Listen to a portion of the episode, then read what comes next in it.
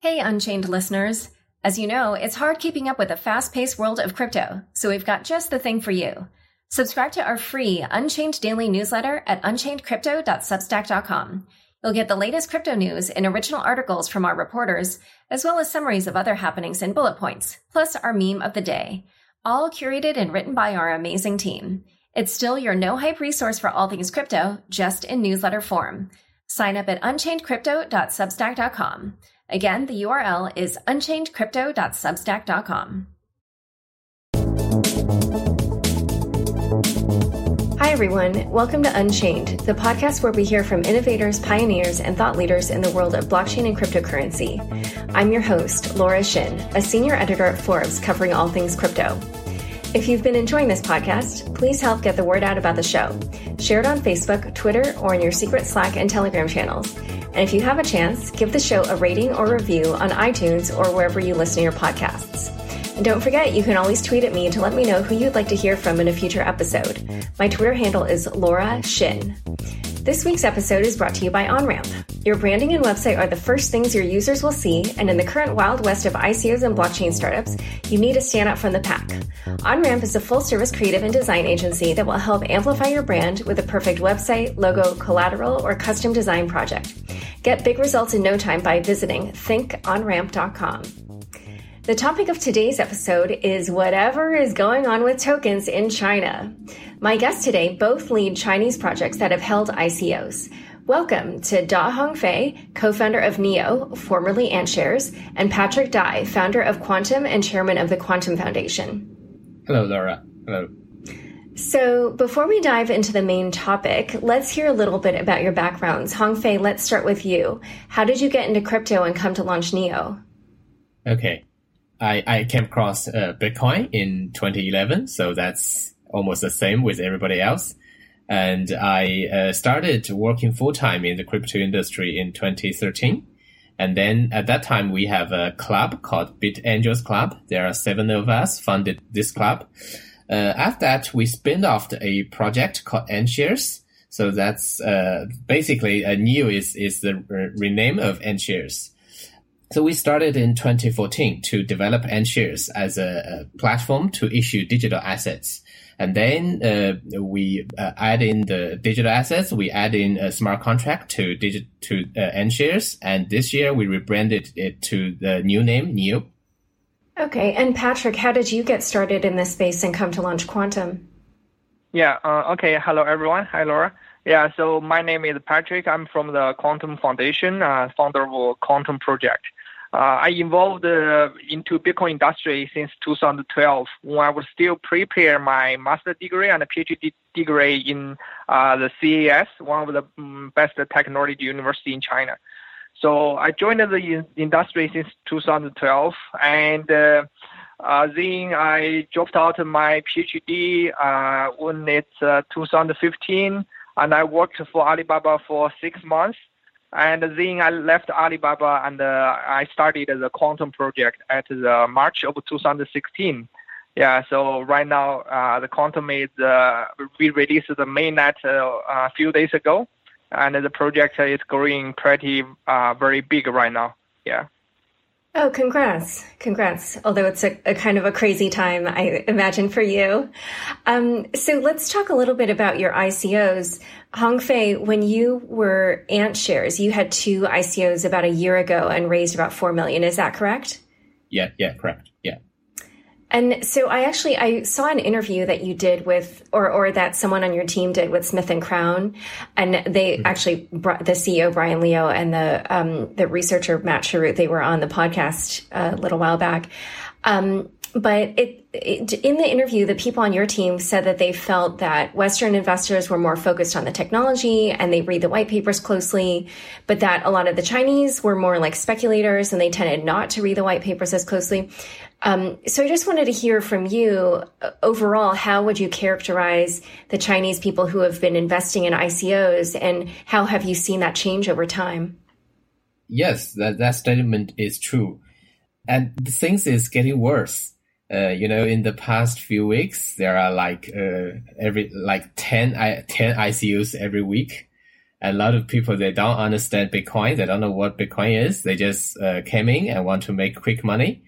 And when the situation gets worse, the old ladies are investing their retirement savings. The government stepped in and stopped all the ICO in China. So they were participating in the ICOs themselves, like buying Ether and then sending Ether to a smart contract and receiving tokens? Actually, there are many platforms, ICO platforms in China. So they help you to deal with the technical issues. So you don't need to be a tech savvy to do all the things. Oh, okay. Okay. Yeah. But the concern was that people who didn't know what they were doing were getting into this. Yes. Okay. And then Patrick, so Quantum raised $16 million in April. For you, what percentage of your investors do you think were Chinese versus non-Chinese? Yeah, so after the Quantum ICO finish, we asked a few of our partners who helped us host the ICO. So from the data we got, like more than 20 countries people participated in the Quantum ICO. So I think maybe 30 or 40% of people are from the Chinese investor or the Chinese participator. Yeah. So maybe, but the other percentage come from US, not US, because we block all the US IP from Canada, or from UK, or from Europe, or in Japan, Korea, and Russia. Yeah. Oh wait, you blocked all of those countries? No, we blocked the US citizens. So because we made a clear announcement, like.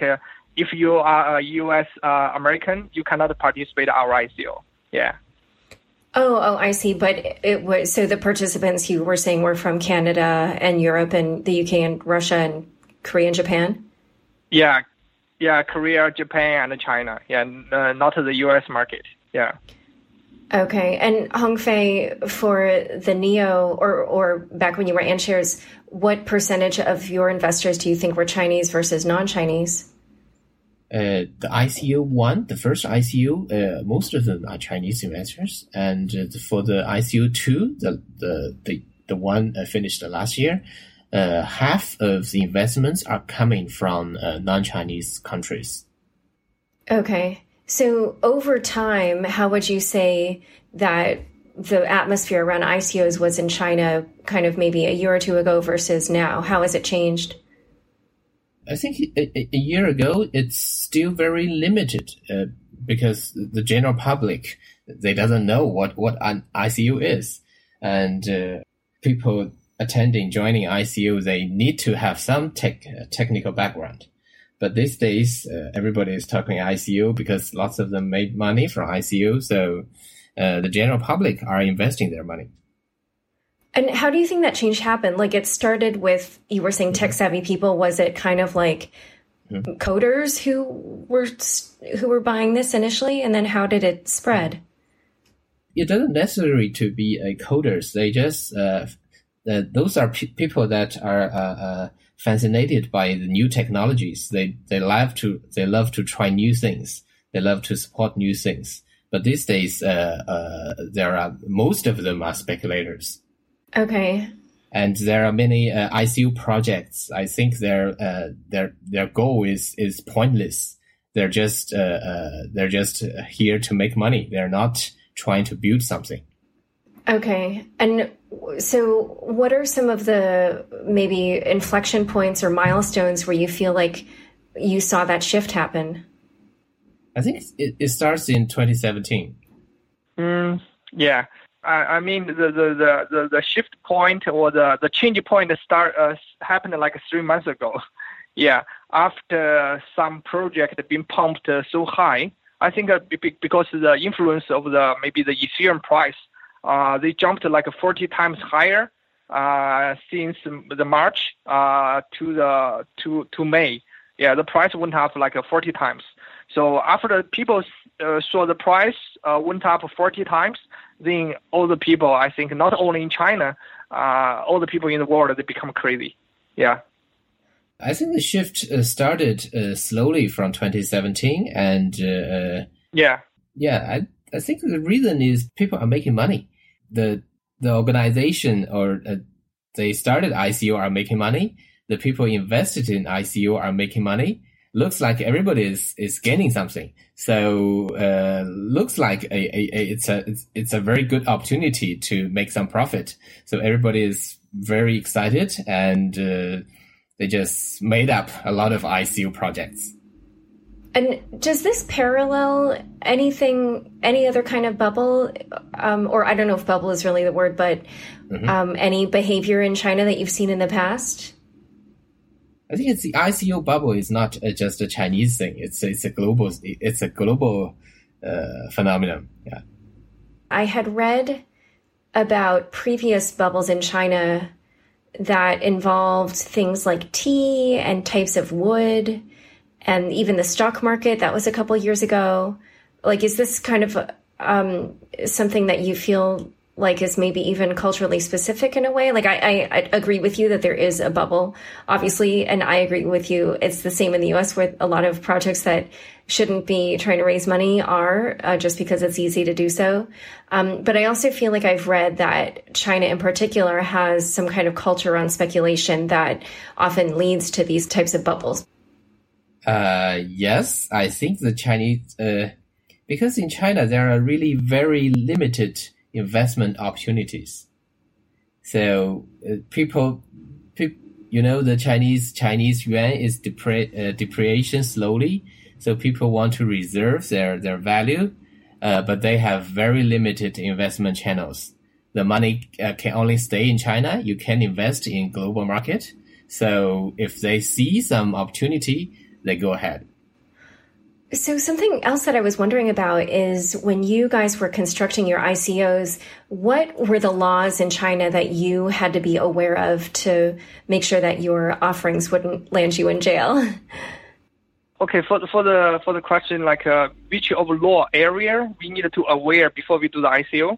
Yeah, like I'm assuming securities regulation is probably one. I don't know what else. Oh, okay. So I think earlier in China, all the ICO area, it's just unclear and gray area because we do not have very clear regulations in that area. So for quantum, but we thought maybe in the future the Chinese government may have some regulations. So when we started the quantum project, we registered our foundation in Singapore. Yeah, but we do have a small office in Shanghai. We have the gene. I mean, originally we come from China, but then we were thinking like from the very beginning we know, okay, in the future maybe the Chinese government may do some regulation, so we choose to register the quantum project legally in Singapore, and we have a very pretty global team from 9 countries. Yeah. So, but in China, I think in the ICO area, there's a few departments they take in charge, like the central bank and the Chinese Security Committee, Chinese Security Regulatory Committee, and maybe sometimes with the insurance like a department too. They both can take in charge of the ICO area, but the main regulator should be the central bank and also the Chinese Securities Regulatory Committee. They are the main role to take in charge the ICO regulation. But until right now, we do not have very clear like law or any legal regulations definition on the ICO. Yeah, but just like the regulator, they saw the big risk right now, so they wanted the market just to be like become calm down. They wanted the market like do not go too crazy. Yeah, they wanted to stop it right now. Another thing I wanted to ask about is just how you guys first started hearing that the People's Bank of China or PBOC might ban ICOs. Did you first hear rumors, or like how did that all start for you? Yeah. Okay. I will answer it first. Maybe then Hongfei can answer this. Yeah. So yeah, in truth, like we will keep talking to the regulator even before the regulation come out.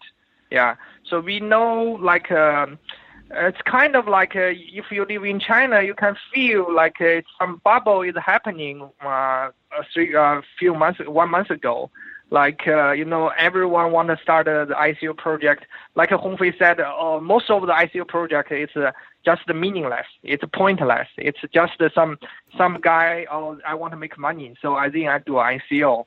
They already forget the initial idea of the ICO. The initial idea of the ICO is, okay, I have a good idea. I want to build an open source project and no business model. Okay, I need the community to support me, to donate me some money. I think that's an initial idea since 2013 in the cryptocurrency industry. But this year, kind of something crazy happened. So I think the government, they realized it's a big risk in China right now. Also, the ICO platform, Hongfei just mentioned, in China, we have maybe 65 ICO platform. They help you to do the investment to the ICO. It's kind of like the broker of the traditional stock market. It's kind of like lower all the barrier for the average people. No matter you know Bitcoin, blockchain, whatnot, you can participate. You can invest. Yeah, so that's a big risk for the regulators. I think that's a reason why the government, they made the regulation they announced a few weeks ago. Yeah. And when you say that there are these ridiculous projects and it's just some random person who just decides to raise money with a cryptocurrency, but they don't have any real project or idea, what are some examples of some of the really crazy ICOs that you've seen or heard of recently? Yeah, I think initially the ICO is some way to you can use your money to fund some open source project, some talented developer, especially in the blockchain industry. But last few months, a lot of people come from the traditional business. Because I saw a project. Okay, they are a mooncake. It's like a mooncake company. Okay, I want to release the ICO. I want us to sell my mooncake. Yeah. So it's kind of funny, because, they want to do this kind of ICO to escape the regulations earlier. Yeah. So that's something I think the government, they realized, oh, it's become crazy right now. And we needed to stop it. Yeah. That's just one of the examples. There's a lot of similar examples. What are some of the others? That is hilarious. What are some of the others? Yeah, there are some others there are some projects. I mean, blockchain is a very big innovation for the whole society, for the whole internet, but you cannot use blockchain to everywhere. It's impossible. Yeah, but, since blockchain is a very hot topic right now, all the people come from the traditional industry. No matter what they are doing, they want to build some connection or a relationship with blockchain. So they are just selling the blockchain concept to the average people. Because blockchain is harder for people to understand. It's like the AI, it's like the Internet of Things. It's some big concept. So the people, they saw the opportunity, okay, I'm doing blockchain business. Okay, give me your money. It's something like this. Yeah. So, you cannot make money from a concept. You need to have real products. But then people realize, oh, I can sell blockchain concept and I can get money. Then people changed their initial idea. A lot of projects they over-raised. I mean, some projects they raised $200 million in ICO. Some projects they raised $50 million. I mean, for a startup, why you need that much money? Yeah, you don't even have a prototype. Yeah, that's still some real project. Then became very. Very, very how can I call that? It's a very normal project, or even some fake project. They wanted to raise money because they say, oh, I have some connection with blockchain. Then you can give me your money because the blockchain is a trend of the new world. Yes, so something crazy. Yeah, people already forgot what they are doing. Yeah. Wow. Wait, but I just am so curious. So aside from mooncakes, are there any other really ridiculous traditional industries that said that they were going to have an ICO? The mooncake one is so funny. I love it, but it's just wondering if there's another. Yeah, I think there's some, maybe some superstar in China. They wanted to release some coin to sell their income in the next 5 years or 10 years. Yeah, I can release a superstar coin. Oh, wow. That's actually, that is, I think, a security. At least in the U.S., it would be. Yeah, it's kind of securities, and there's like some traditional investors, they joined the industry and they become the advisor. I can feel there's a trend like 1 month ago, a lot of angel investors, they jumped into the ICO industry because the reason is like, they invested into a lot of startup company, but it's very hard for only the startup they invested to go to Nasdaq or go to the Chinese stock market, because only 1% of the startup, they have the chance to go to Nasdaq. So then that means like most of the angel investment will fail. So they wanted to cash out. So how can they cash out? Okay, they ask the company they invested to go to do the ICO. Then the angel investor, they can cash out. Yeah, that's something happened like last 1 month or 2 months. Yeah, and I think because it's like it's some like a private company, and you cannot sell the shares easily in China. But people seems they figure out, oh, I can do this in the ICO ways, so I can sell my shares. Yeah, but it's not permitted in China. You cannot do this even today with the current regulation. You cannot sell your shares easily in China. I mean the private company shares. Okay, yeah, this is again not that different from what the perception of that behavior would be in the U.S. So now, out of curiosity, once the ban was put in place, what was the reaction to that? It sounds like you guys think it was pretty sensible. What was kind of like the broader reaction from the public? I think most people think it's a good thing to stop all the scam projects, but they still feel it is too strict. It may kill some good projects too. And Patrick? Yeah, I think the public, they have some reaction for sure. I agree with Hongfei. But still, there's some good project in China. They think, okay, this ICO strict regulation may kill some innovations in China in the blockchain area. Yeah. Okay, so there's so much more to discuss, but we're going to take a break. We're going to come back and talk about scams. We're going to talk about refunding investors, the closing of the Bitcoin exchanges, and some rumors we're hearing. But first, I'd like to take a quick break to tell you about our fabulous sponsor, OnRamp. If you're starting up a new project or need some design or branding help on an existing one, OnRamp has you covered. OnRamp is a full-service creative agency that has helped numerous companies, including many in the crypto space, maximize their brand awareness, gain traction, and accelerate growth.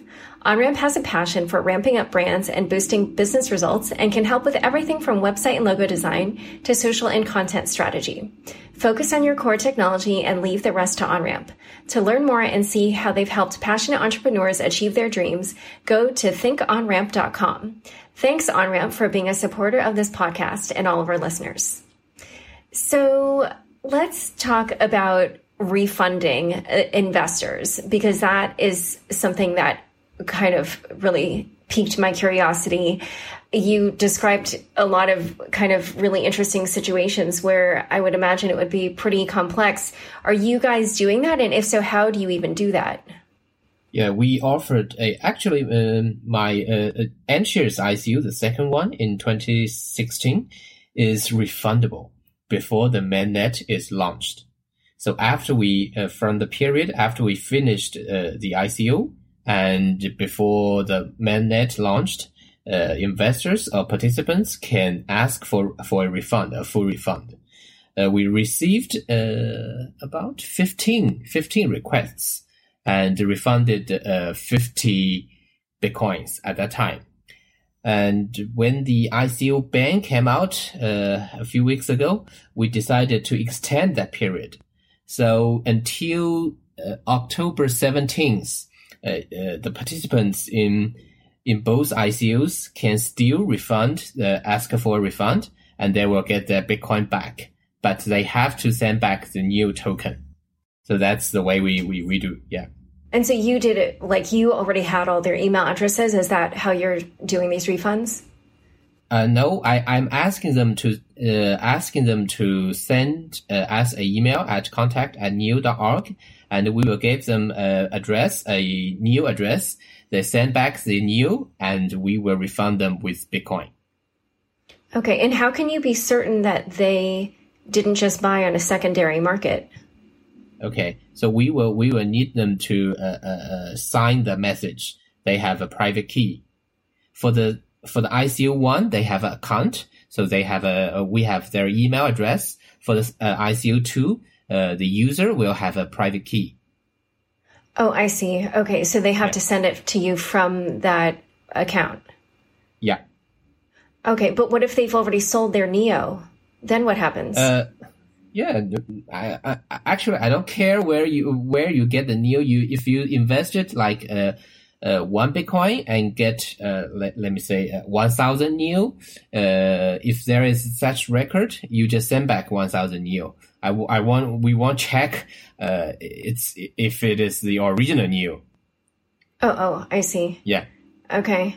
And but so you had already planned that, but for all the ICOs that haven't planned that or hadn't, how are they doing the refunds? I think they just refunded some of the ICOs. They finished their fundraising period, but they haven't issued their token. So they just refunded all the money to the user.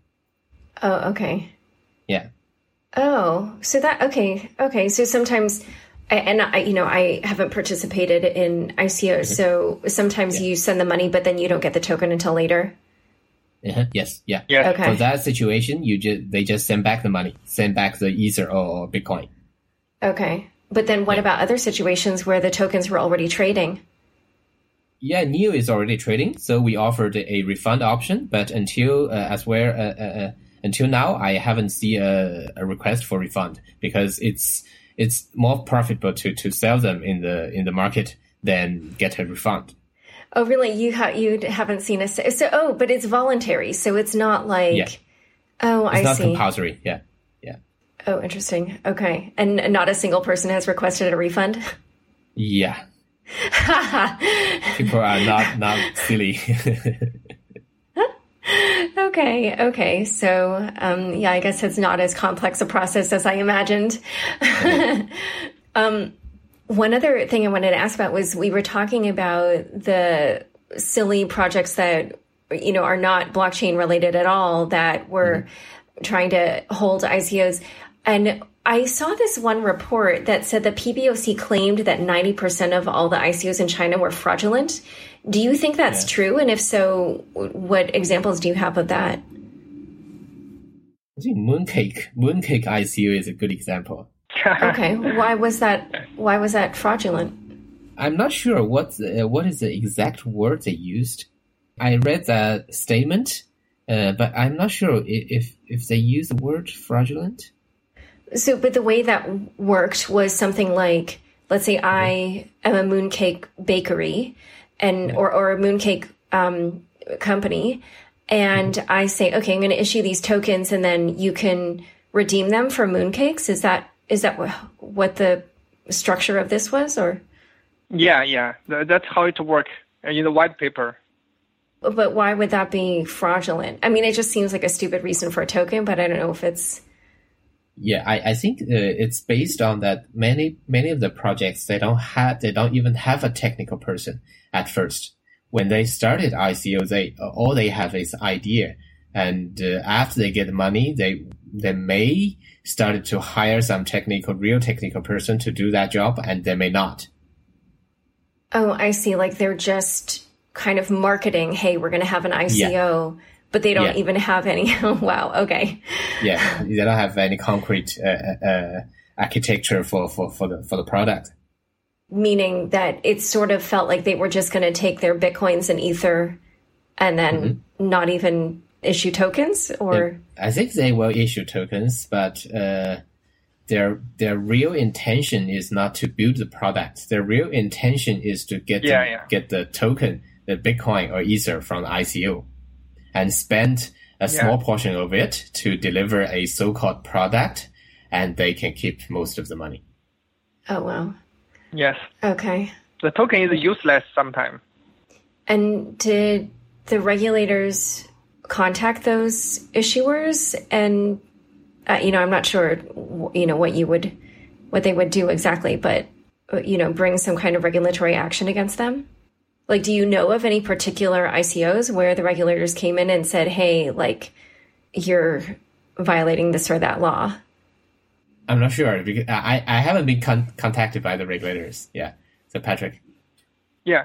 I think, in China, why the PBOC, they say like 90% of the project, it's like a scam or the very bad project because I read some news like, in China, we have some ICO project. The ICO, it's just a method for you to raise money. Yeah, ICO itself is not a scam, but some ICO project, it's a scam. Yeah, so that's a reason. Like, in China, people they cannot really distinguish the difference. Like, most of the people, they do not really understand what's really it's the ICO and the ICO project. They think all ICO is a scam or the ICO itself is a scam. I think it's a different concept. Yeah, another reason why the regulator is so angry or so strict, it's because.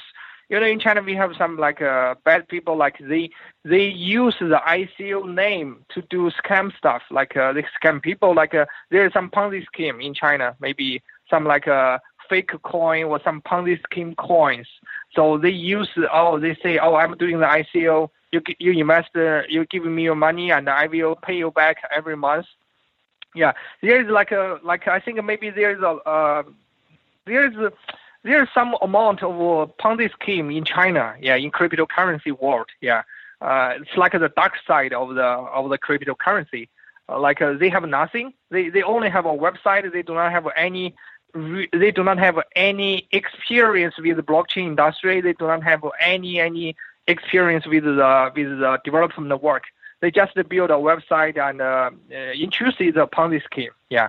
So their initial idea is to scam people. But they say, I'm doing an ICO, That's kind of already devalued the ICO concept in China. Like when people hear about the ICO, they say, ICO, it's most likely the scam, But that's the reason it's because too many bad people, they use the ICO concept in China. Yeah, they kind of make ICO become a bad word in China. Yeah. And for those Ponzi schemes, did they raise a lot of money? Were they pretty successful? I don't know too much, but from what I heard, there's a few Ponzi schemes. I think they scammed some people, and they raised some money. Yeah, and they also released the coin, but the coin is just it's meaningless, You give your RMB to them or give your USD dollar to them, and then you get a coin. And the coin itself is meaningless. Wow, that's too bad. Yeah, I think that's also why the regulators are angry. Why they made the most strict regulation on ICO in China. I think their original target is not the good project in China. Their original target is the Ponzi scam in China. Yeah. But so then, why do you think they made the bans so complete and instead of just trying to target the bad actors? The reason is the good project also have some risk, but the bad projects 100% totally risk, no real use case, no real use, So I think from the regulator's point of view, it's it's kind of crazy. All the ICO is crazy right now. I think their idea is let the trend to come down and to stop it right now and to let people think about this. Yeah.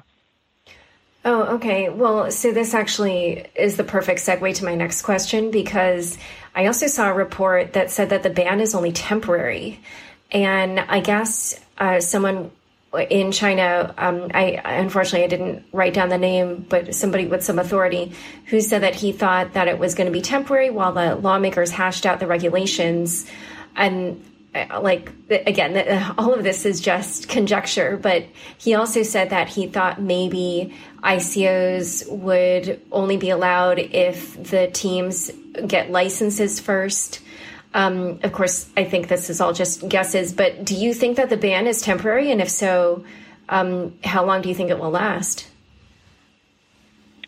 I think it's very hard to predict the government's attitude, you know, because I think it depends on the public's reaction, yeah, and it also depends on the regulators themselves, and it depends on all the financial environment in China, yeah. So it's hard to say it's temporary or it's forever. I don't know the answer, yeah. But the time will change. Then we will see what will happen. Yeah, because if the financial environment become bad in China, I think the ICO ban is forever. But if the financial environment in China become much better in 1 year or 2 years, maybe the government will change the attitude on ICO or on Bitcoin. Yeah. Oh, interesting. Yeah, my take is. According to the words they use, I don't think it's they intend to be a temporary ban. So don't expect like 2 months or a few weeks later they declare a licensing some ICO. I don't think so. Yeah, oh, wow. I don't think so too. Yeah, maybe no licensing forever, no ICO forever. It's possible. Yeah. But I want to clarify one thing is that. The China government only banned raising money from general public. They did not ban raising money privately. So you can still do a token raising in China as long as you do not pitch to the general public, and there are no more than 200 investors in the project, and you do not promise a return of profit. So that will be fine. That will be okay. Still perfect legal. And do you know if some of the teams that were planning to do ICOs, are they planning to do it that way now, to fundraise that way now? I think it's a very sensitive period. So no team in China will want to do an ICO at this kind of situation, no matter it's private or public. Yeah, but I know a team like they wanted to do a public offering to the public, the ICO, the token. But I think right now, after the regulation came out, they wanted to do a private offering to the angel investor. Yeah.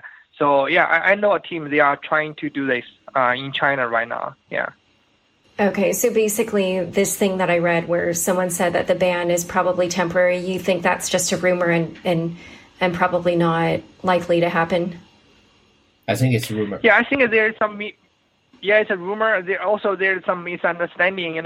Sometimes even in China we have different opinions from the government. Not from the government. You know, some people they say the ICO ban is temporary, but then some journalists from some other countries they translated this. Yeah, you know, but it's not represented the government. Yeah, the government always have the same opinion, and You know, I think, it depends on the government's attitude. It depends on the public reaction. It depends on the financial environment. It's not a simple ICO in China. I think even this kind of regulation, it's a very high-level officer, very, very high-level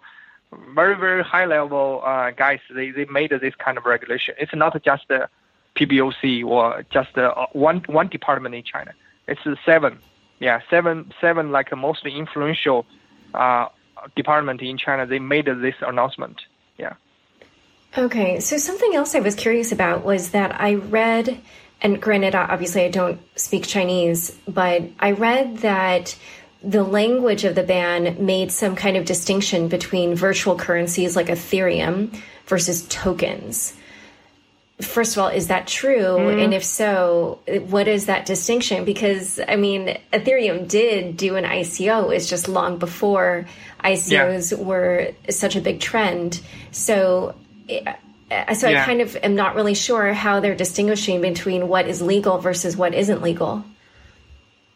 I think all illegal. Even Ether now? Yeah, even Ether, even Bitcoin.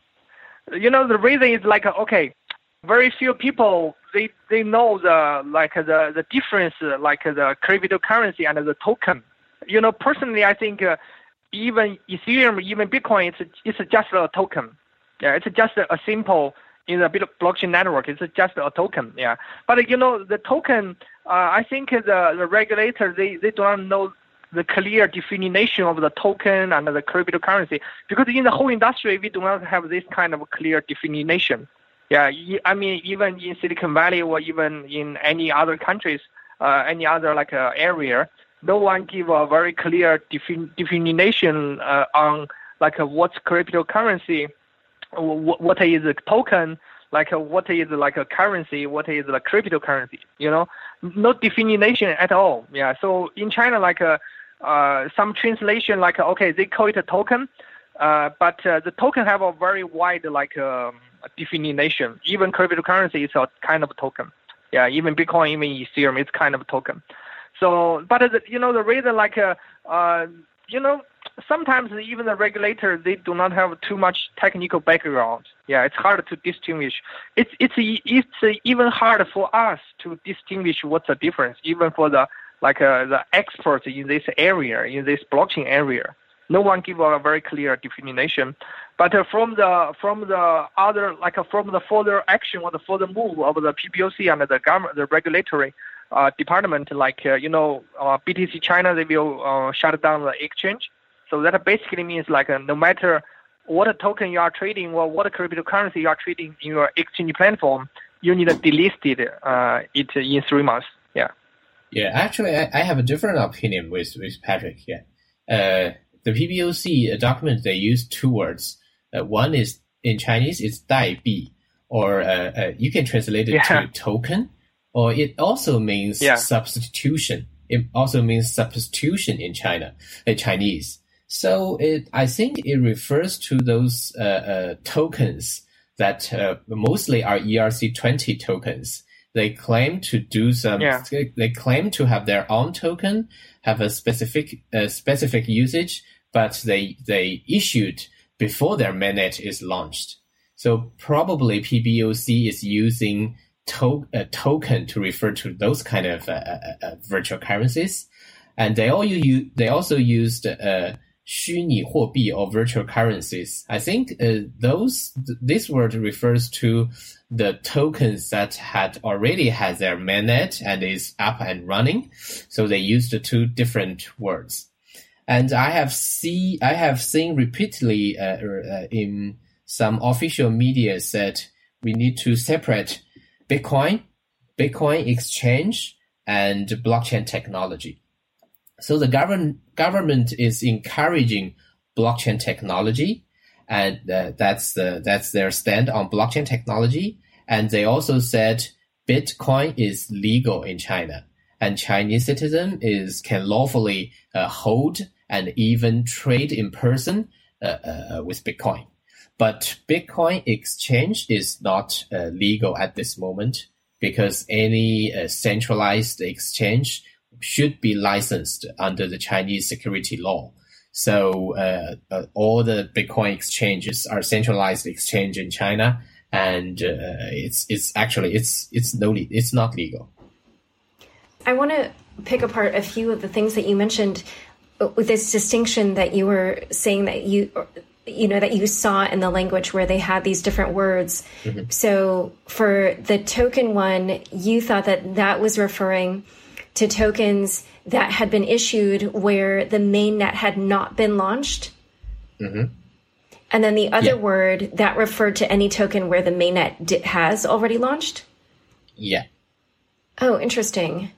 Okay. So, or let me say it this way. The word token they used referred to those ICOs, the tokens issued by the ICOs, and virtual currency it referred to the token that is raised, that they used as a funding method, like Bitcoin, Ether.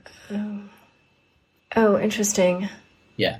So then it doesn't matter if the token's mainnet has launched. It's only about, you know, what is being issued versus what is being received.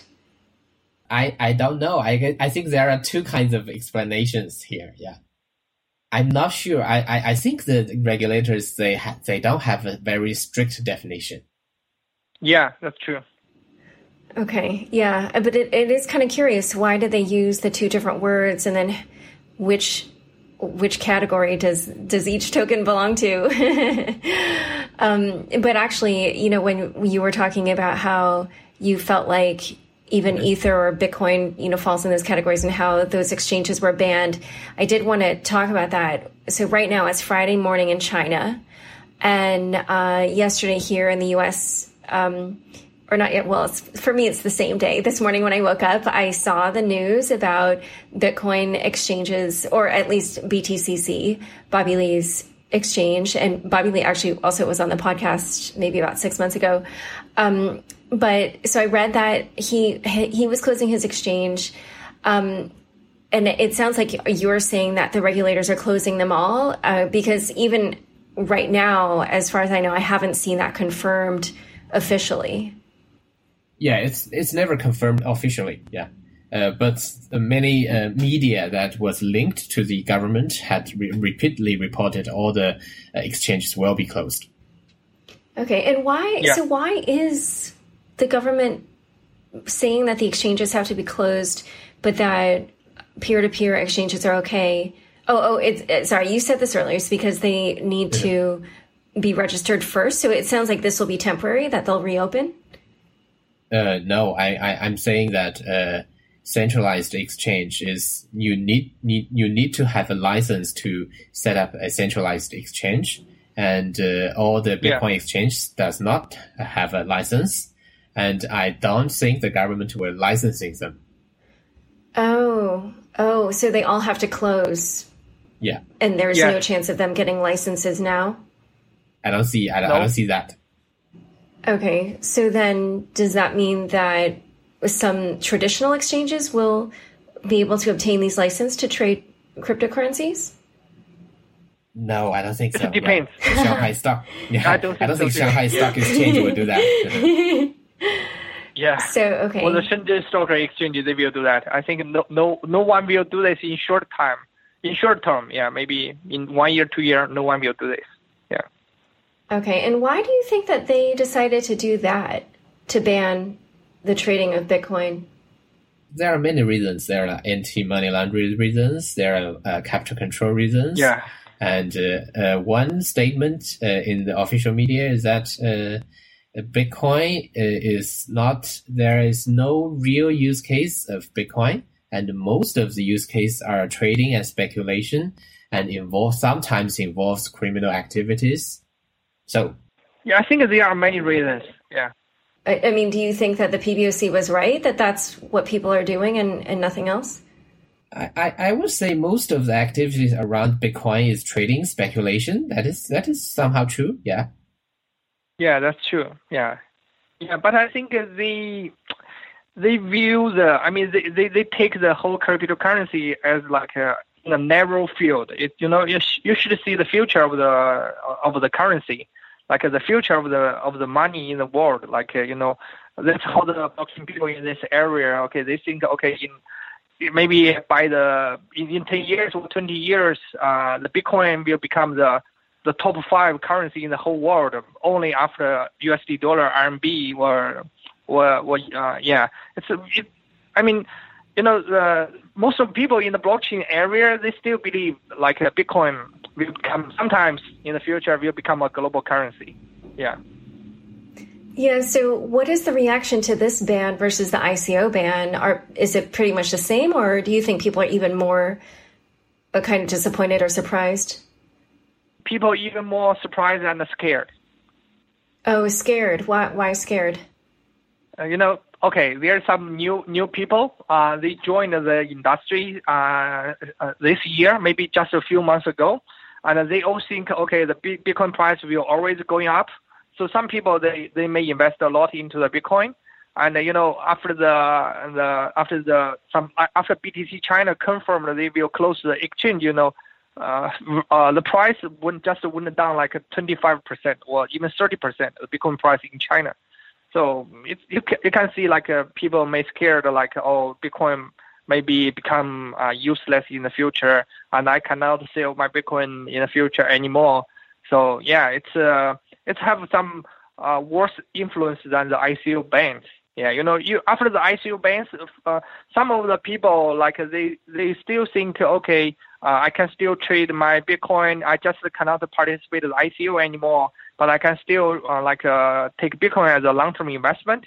But you know, after the BTC China confirmed that they will close the exchange, I think that's bringing more influence in the society to the public. Yeah, people are scared. Like, okay, maybe in the future, Bitcoin will go back to maybe $500, $1,000 again. Yeah.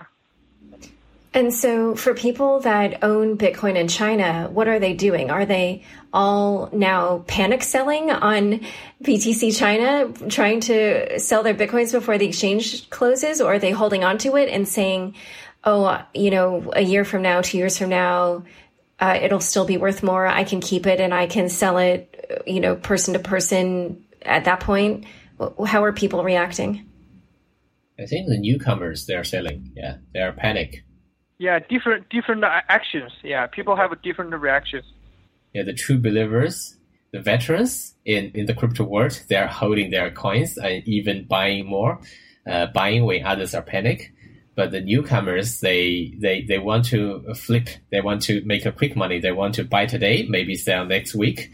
They find out it's very difficult to sell, maybe in the future. So they decide to sell it.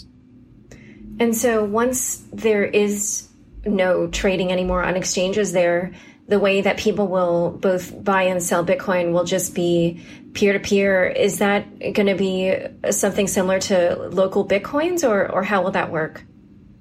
Yeah, I think so. I think that it will be similar to local Bitcoins. Yeah. Yeah, the OTC market. Yeah. So I actually heard that one of the over-the-counter trading desks closed. Again, there's so many rumors. I really don't know if it's true. Have you guys heard that? And if so, do you think that will happen to all the OTC desks? It's true. There's the OTC company, not a company. There's the OTC application. The name is Bitcoin. Bitcoin. Yeah, it's Bitcoin. So they closed their OTC yesterday, 2 days ago. Yeah. Oh, wow. Okay. And what are you guys doing? Are you selling your Bitcoins, or are you going to keep them? I'm keeping all my Bitcoins. Bought some yesterday. Yeah. I love it. You're buying more. Yeah. That's hilarious.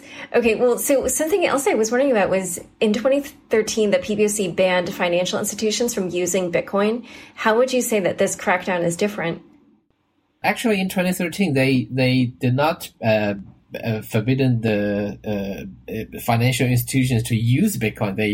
They ask them not to facilitate Bitcoin trading. So many of the bank account of exchanges is closed. But now they don't just close the bank accounts; they shut down all the exchanges. So it's more severe. Yeah, it's a harder blow. Okay. Well, so what do you think happens next? What if you were going to make some predictions about where cryptocurrency in China is headed? What would you say? I think, you know, okay, the Bitcoin, it's not released by a central government or by any country. It's a global currency on the internet. So it's hard to ban by one country or one government. Yeah. So because it's not released by the government themselves. Yeah. So I think in the future, it's going to be harder for the people who want to buy Bitcoin in China if all the centralized exchange like OKCoin or BTC China closed. Yeah, but a few of the exchange platform, I think they already have the plan to go to overseas, to go to other countries to reopen the exchange platform. But they reopen the exchange platform just coin-to-coin trading. No fiat money, no RMB or no dollar involved. Yeah, just Bitcoin to Ether, Bitcoin to Quantum, or Bitcoin to NEO. Yeah, so it's just a coin-to-coin trading in the future. I think it maybe become mainstream in other countries. Yeah, so I think for the blockchain technology in China, yeah, it's still growing. but it will take a longer time. Yeah, and some of the team in China, they want to move abroad. They want to move to other countries. Yeah, and yeah, I think the regulation for sure have some like side effect on all the startups and all the Bitcoin, all the blockchain related industry in China. But the future, I think it's still bright. Yeah. And what about you guys? How do you plan to proceed with your own projects? So our plan, okay, for Quantum earlier, it's pretty global project. Yeah, but like a few in the last half year, we focused a lot in China. So right now we may just change our focus to other countries, maybe to U.S., Korea, Russia. Yeah, but like China is not the highest priority right now. Yeah, we are moving to the main like development work and the focus, the marketing, our energy to other countries. Yeah, and we have the plan to open an office in Denver next month. Yeah. Oh, yeah, oh that's really nice. Yeah. Oh, wow. Yeah, yeah. Yeah, Colorado's great. Yeah. And Hongfei, what about NEO? Yeah, my understanding is the intrinsic reason for the Chinese government to ban ICO and exchanges is because it is somehow anti-government and somehow it's anonymous and anti-censorship. Yeah. And I believe it is same in other countries. So even in the United States. So I think global regulation is inevitable. There will be other countries that may step in to the ICO or even exchanges. So I think anonymous or anti-censorship blockchains is not the trend for the next few years. I think it's necessary for the blockchain to be compliant, to have like digital identities to make the network compatible with current legal system. And we are at NEO. We are drafting a global legal framework for smart contracts running on NEO. So if they want to do a token raising, they can do it legally in most major countries. So that's what we are doing. And the same thing is we are going global. NEO is already quite global because I believe most of the NEO holders are currently not Chinese citizens. They are many of them are in the United States. So we will organize events, meetups, conference in different countries. Yeah. Okay. Well, this has been such a fascinating discussion. How can people get in touch with you? Yeah, my email is dahongfei@neo.org, dahongfei@neo.org.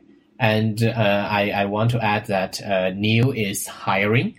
So if you are a developer, if you are a promoter marketer, please send me an email. And Patrick? Yeah, so you can contact me through my email or the Skype. It's both same. So my email is patrick@quantum.org. Yeah, qtum.org. That's the same as the Skype account. Yeah. So yeah, same like NEO. I think all the project like it's growing fast in blockchain area. So we are hiring too. Yeah, we wanted to hire some marketing director in US. Yeah, so if you have some strong background, welcome to join the Quantum too. Yeah.